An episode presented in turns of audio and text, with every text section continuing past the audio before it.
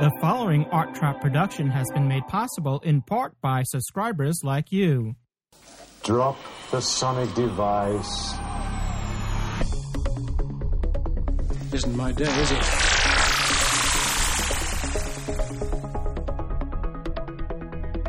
Even the sonic screwdriver won't get me out of this one.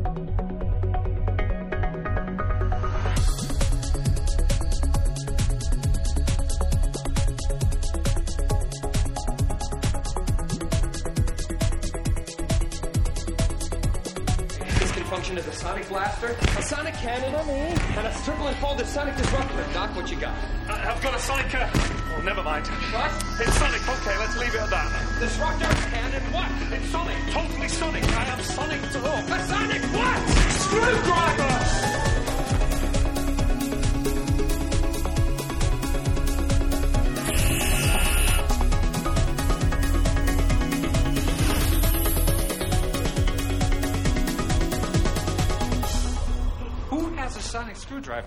Do. Yes, and you have a Sonic News Driver. Brought to you in part by the New England Fan Experience. November 21st, 22nd, and 23rd, 2008, New England's ultimate fan experience at the Hyatt Regency, Cambridge, Massachusetts, overlooking Boston. Guests include Peter Davison of Doctor Who, George Takei, Star Trek and Heroes, Robert Picardo of Star Trek Voyager and Stargate Atlantis, Morena Baccarin from Firefly and Stargate SG 1, Mark Goddard from Lost in Space. Visit www.nefe.us for more details and event registration information. Welcome to the Sonic News Driver, episode 4. Yes, episode 4. And um yeah, the brain is a terrible thing. Uh, Doctor Who Sonic News Driver is um, obviously a new podcast that's delivering you selected Doctor New Doctor Who news stories delivered to you sonically for Earth date Thursday, the 16th of October, 2008. This is Louis Trapani. Currently, you're enjoying the Sonic News Driver podcast via the courtesy of the Doctor Who Podshock feed. It's there for a preview period for a limited time. And on Doctor Who Podshock, I am privileged to be working with James Norton, who's uh, in the UK, and because of that, I have um, I can draw upon his um, knowledge and skills. And now I sort of feel a bit like Kirk without Spock, because um, what I'm saying is, if I um, please, um, my apologies in advance for any mispronunciation of British terms, names, locations, you know, whatever it may be. I, I do apologize. Don't know if I have yet, but I'm sure I will. Anyway, let's um let's get on with the news delivered to you sonically. We start off with some somber news. The Times Online has marked the long career of the versatile theatrical actor Peter Copley, or Copley, who on the 7th of October took his last curtain call. He was uh, 93 years old when he passed away, and uh, he's survived by his wife, his daughter, stepdaughter, and stepson. Now, even though his obituaries in the Times Online and um, as well as the Telegraph fail to mention it, Doctor Who fans will always remember him in the role as in the role of Doctor Warlock in the classic Tom Baker story, The Pyramids of Mars. Warlock being an old friend of Professor Scarman in that story. Uh, I believe he might be the longest lived actor, or one of them from Doctor Who. Um, and it's um, it's always sad, even though he was ninety three. It's always it's always um, you know a, a, a sad mark when we lose um, someone that that that we became familiar with in Doctor Who. If you haven't seen The Pyramids of Mars yet, I urge you to check it out. It is available on DVD.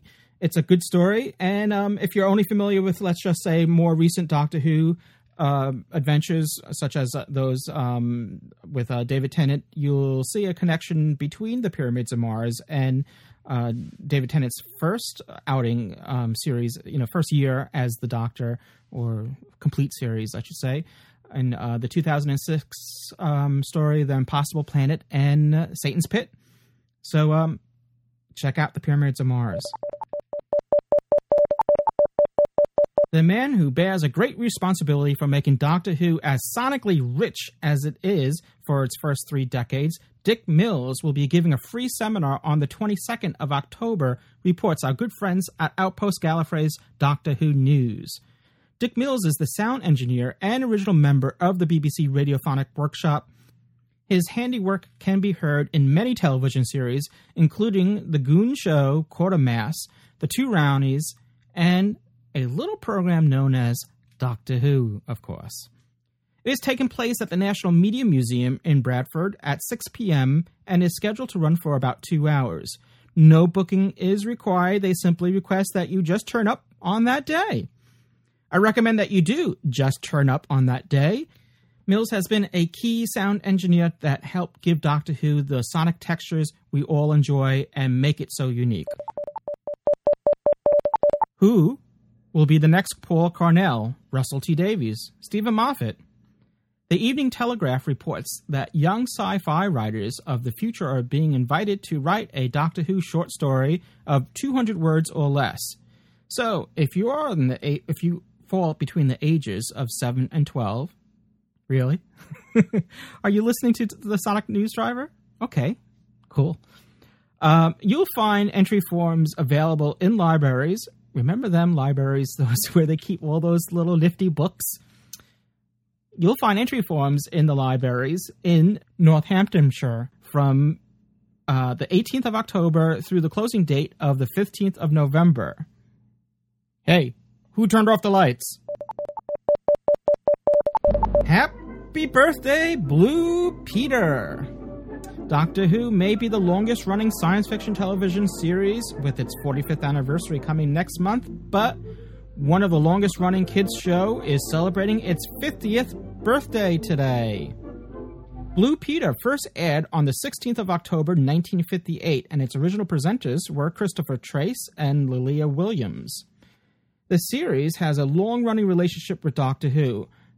Most if, if you're a long follower of Doctor Who, you'll know this already. Doctor Who is often featured on the show in the, the form of visiting Daleks or how to make homemade Daleks from egg cartons and plungers there's always Doctor Who references. They were even on the set once on Doctor Who um, during the 1970s. They were in while they were changing studios or whatever. They shot an episode or two of Blue Peter there in the unit headquarters.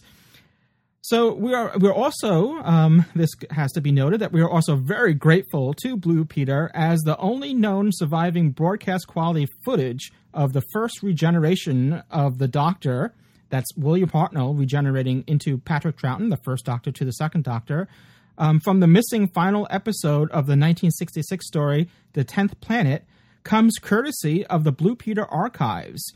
It was shown in a 1973 episode of Blue Peter. That's television history, folks. And um, thank you, Blue Peter, for preserving that because the lack of foresight, the BBC did not. And of course, Peter Purves, who's uh, were among the presenters on Blue Peter from 1967 to 1978, had been none other than one of the first Doctor's companions in Doctor Who, playing the part of Steven Taylor from 1965 to 1966. To this day, Blue Peter continues its healthy relationship with Doctor Who. A nod was given to Blue Peter in the, the 2005 Doctor Who episode, Aliens of London, where viewers caught a glimpse of Matt Baker from Blue Peter making an alien cake on television.